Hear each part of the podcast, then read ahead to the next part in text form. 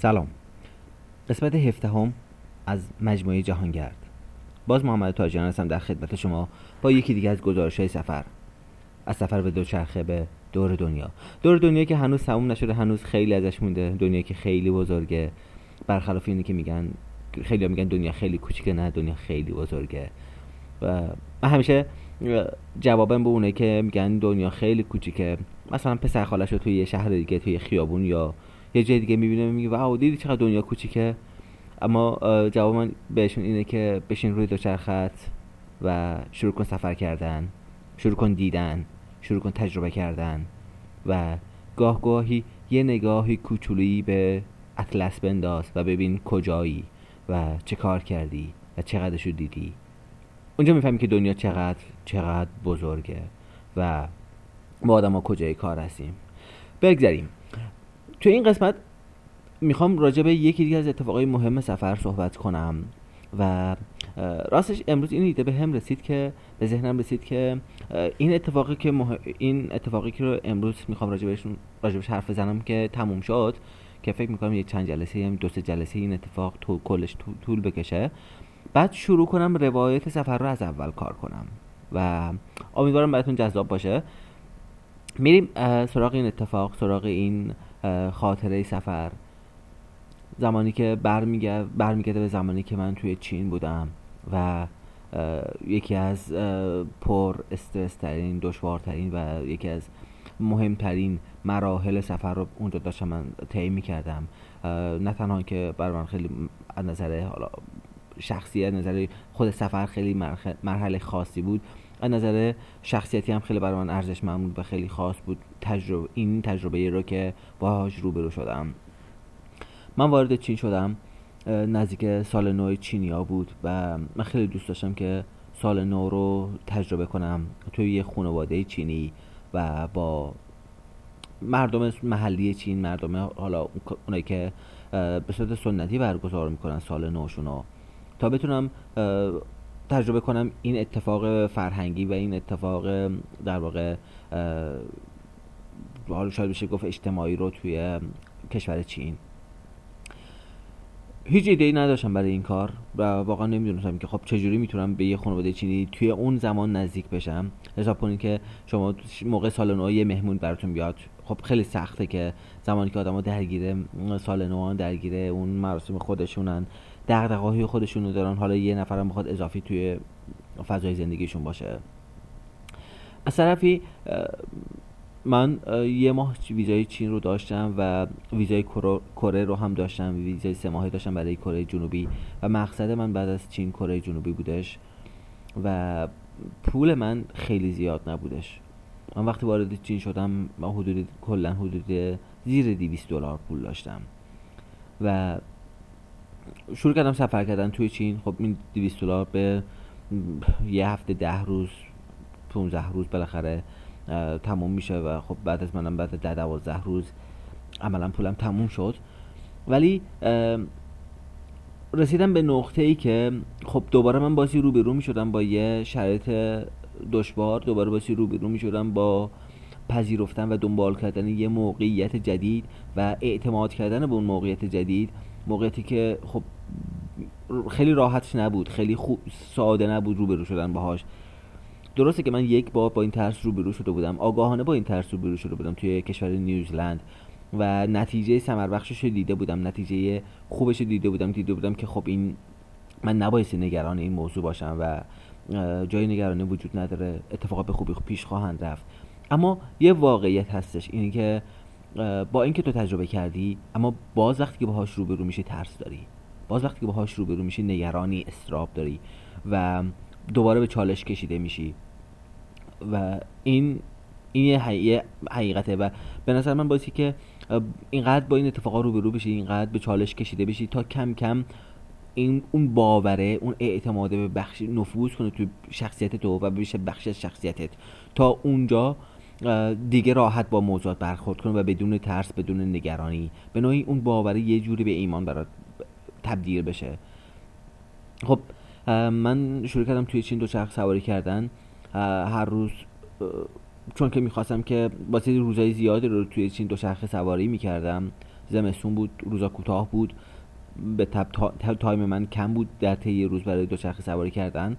و از طرفی یه مسافت خیلی زیادی رو بایستی توی چین دوچرخه سواری می‌کردم و می‌خواستم که این مسافتی رو که دارم توی چین دوچرخه سواری می‌کنم رو بتونم بدنم و سر حال نگه دارم بدنم و فرش نگه دارم که بتونم جواب بده بدنم. برای همین تصمیم گرفتم که مسافت روزانه دوچرخه سواری رو یک کمی کم کنم ولی تعداد روزایی که متوالی دوچرخه سواری می‌کنم و زیاد کنم. و تصمیم گرفتم روزی 100 کیلومتر دوچرخه سواری کنم. از اونجا که خب این عدد 100 رو در نظر گرفته بودم برام مهم که حتما همون 100 کیلومتر و هر روز دقیقا سر همون 100 کیلومتر وای میستادم. و این حس رو می‌کردم خب حتما اینجا یه اتفاقی برای من میفته خیلی چیز نباشم برم سر همون 100 کیلومتر. خیلی جالب بود. چین یک کشور خیلی شلوغه و از قبل خیلی به من گفته بودن که نگران که اونجا دزدی می‌کنن مردم مراقب باش. اما واقعیت اینه که خب من با این همچین چیزی موضوع روبرو نشدم و خیلی برخورد گرم و صمیمی از مردم اونجا دیدم. خیلی برام دلنشین بود و دقیقا من هر روز سر 100 کیلومتر یه جایی یه خونه ای پیدا می‌کردم که خب هیچ کسی ساکن نبود توش. برای من خیلی جالب بود که حالا توی چین اونجایی که هم خونه ها همه جا روستا همه جا به هم وصله. اما دقیقا من دو سه روز اول یه جایی رو پیدا کردم که کسی ساکن نبود و به راحتی می‌تونستم اونجا شب بگذرونم. این گذشت. هفت روز پام پشت هم دو شخص سواری کردم. روز شیش روز دو شخص سواری کردم. روز ششم هفت و نیم دلار برای من پول باقی مونده بودش و از این هفت و نیم دلاری که برای من باقی مونده بود دم غروب از جلوی یه مزرعه رد شدم یه مزرعه توت فرنگی. بعد این بشقابه توت فرنگی خوشگل رو گذاشته بودن بیرون و واسه فروش. من اینقدر حوث انگیز بود که من وایسادم و دو نیم دلار دادم و یه بشقاب توت فرنگی گرفتم. شاید دو نیم دلار به ظاهر هیچی نباشه اما سی درصد پول من بودش اونجا و در واقع پول من پولی بود که من می‌تونستم باشه یه بعد غذا بخورم توی چین یا شاید دو بعده. و پنج دلار دیگه داشتم من. من سر 100 کیلومتر رسیدم جلوی یه مسافر خونه. من می‌تونستم دو کیلومتر جلوتر رکاب بزنم و چادر بزنم و اون پنج دلارم و حتی اون پنج دلار رو سیف کنم. اما گفتم نه همینه. حالا که 100 کیلومتر جلوی مسافر خونه است برو اینجا بخواب. و رفتم و اون پنج دلار رو پول جا دادم اون شب. یه مسافر خونه خیلی ساده ای بودش. من پنج دلار دادم که واسه اقامت اون شب. و اون شب دیگه من پول غذا نداشتم. و عملا غذایی نخوردم اون شب. فردای اون روز مسافت بیشتری رو رکاب زدم. رسیدم به یه شهر خیلی بزرگ. ولی که اسمش هم الان توی خاطرم نیست حقیقتش. ولی خب توی شهر نمی‌تونستم بمونم چون که توی شهر امکان چادر زدن نداشتم. باعثی حتما می‌رفتم هتل مسافر خونه و پولی نداشتم بابتش و باعثی حتما از شهر خارج می‌شدم تا بتونم یه چادر بزنم. من حدود ساعت 56 بعد از ظهر رسیدم به اون شهر. به شهر خیلی بزرگ. حساب کن شما وارد تهران میشی هیچ نمی‌تونه فارسی بخونی. خب هیچ تابلویی هم انگلیسی نیست. همه چی به فارسیه و تو شما انگلیسی نیست و شما هیچ چیزی نمی‌دونی می‌کنی بخونی. و مردم هم هیچ کس زبون شما رو نمی‌دونه. هیچ کس انگلیسی صحبت نمی‌کنه. و می‌خوای از این شهر خارج بشی و باید آدرس بپرسی خارج بشی. آه یه موضوع واقعا دشوار بود. من حدود 6 ساعت توی اون شهر درگیر بودم تا تونستم بالاخره راه خروج خودم از اون شهر پیدا کنم. و اینقدر چرخیدم تا یک دو تا تابلوی تابلوهای بین المللی پیدا کردم که انگلیسی داشت و حتی از رنگ تابلوها که این تابلو سبز تابلو که سبز معرفه بزرگ راهه و بالاخره خودم از اون شهر رسیدم خارج کردم سطح و ساعت یک شب یه جایی رو کنار جاده پیدا کردم که بتونم چادر بزنم. اون شب خوابیدم و صبح خیلی خسته بودم. هم از نظر فیزیکی هم از نظر روانی. صبح خواب شدم دیگه هیچ پولی نداشتم.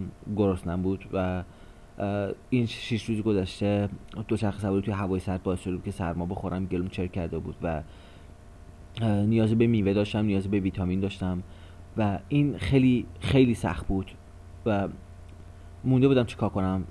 آخرش به خودم گفتم که محمد توی چادرت هیچ اتفاقی نمیافته. بلند حرکت کن. و شروع کردم چادر ساعت ده بلند شدم چادر رو جمع کردم و آماده بشم که حرکت کنم. اما اینقدر خسته بودم هم نظر بیشتر نظر روانی که حتی حوصله این که آب جوش بیارم و یه نوشیده نوشیدنی گرم سر صبح بخورم واقعا نداشتم. همه اینا به کنار. من تمام بخش عمده از این فشار روانی به این خاطر بود که به چالش کشیده شده بودم و می‌خواستم کنترل کنم خودم و که از کسی کمک نخوام. اعتقاد داشتم که هر اتفاقی که میفته در جهت رشد توه در جهت هدف توه. اتفاقا رو عوض نکن. من به راحتی می‌تونستم به خانوادم بگم پول ندارم به راحتی می‌تونستم که توی گزارش روزانم بنویسم پول ندارم به راحتی می‌تونستم که از کسی کمک بخوام. اما اما این کار نکردم و خیلی خودم کن تمام دقیقا که کنترل کنم و از کسی کمک نخوام. و این این مبارزه این چالشه بیشتر از من انرژی می‌گرفت بیشتر منو خسته می‌کرد بیشتر فشار بیشتری روی من باقی میذاشت. خلاصه من ساعت ده ده اونیم بود دیگه راه افتادم. با خستگی میگم که من واقعا به میوه نیاز داشتم به ویتامین نیاز داشت بدنم و خیلی اذیت بودم من نظر فیزیکی و خب روانی به همین شکل. شروع کردم دوچرخه سواری کردن و و همش ذهنم درگیر بود که چی می‌خواد بشه چه اتفاقی می‌خواد بیفته. چه جوری می‌خواد کمک به دست من برسه؟ تو این کشور که من مردمشون نمی‌شناسم زبونشون رو نمی‌دونم. و این مدام ذهن من درگیر این بود که یه چهار پنج کیلومتر دوچرخه سواری کردم.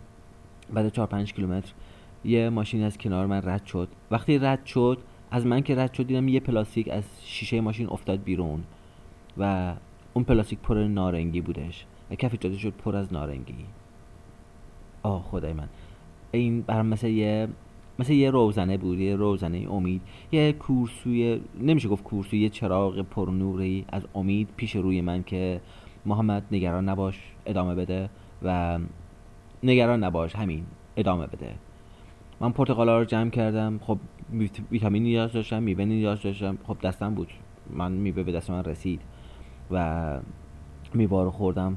گذاشتم روی فرمانده چخم و شروع کردم خوردن و ادامه, ادامه حرکت.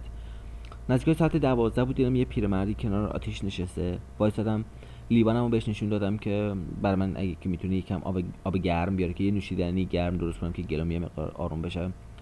یه لیوان چای سبز برای من آورد و اشاره کرد بیا بشین کنار آتیش. نشستم کنار آتیش با هم لیوانم بازی می‌کردم که دستام می‌کردم گرم بشه و خب کنار آتیش بودم. با این چای ما آروم آروم میخوردم. یه دفعه دیدم یه بشقاب برنج گذاشت شده من با یه بشقاب خورشت. خب من گرسنم بود اونم غذا رسید دستم به همین راحتی. و من نسبشو نمی‌تونم بگم معجزه است. نه واقعیته یه واقعیته که واسه همه آدم اتفاق میفته و همه آدما میبیننش. همه آدما باش روبروان تو زندگی. فقط مهم اینه که چقدر ببینن در واقع. و خب نهارم خودم و شروع کردم به حرکت. اون شب شب, شب اول سال بود. شب سال نو چینیا بودش و براتون خواهم گفتش که چه اتفاقهایی پیش روی من بود اون روز و چه اتفاقهایی افتاد. این پایان قسمت اول از این این داستانه و توی قسمت های 18 هم 19 هم و شاید حتی 20 هم بقیه این داستانه براتون خواهم گفت. روز خوبی داشته باشین و همیشه سرشار باشین از امید و عشق آرزو. خدا نگهدارتون.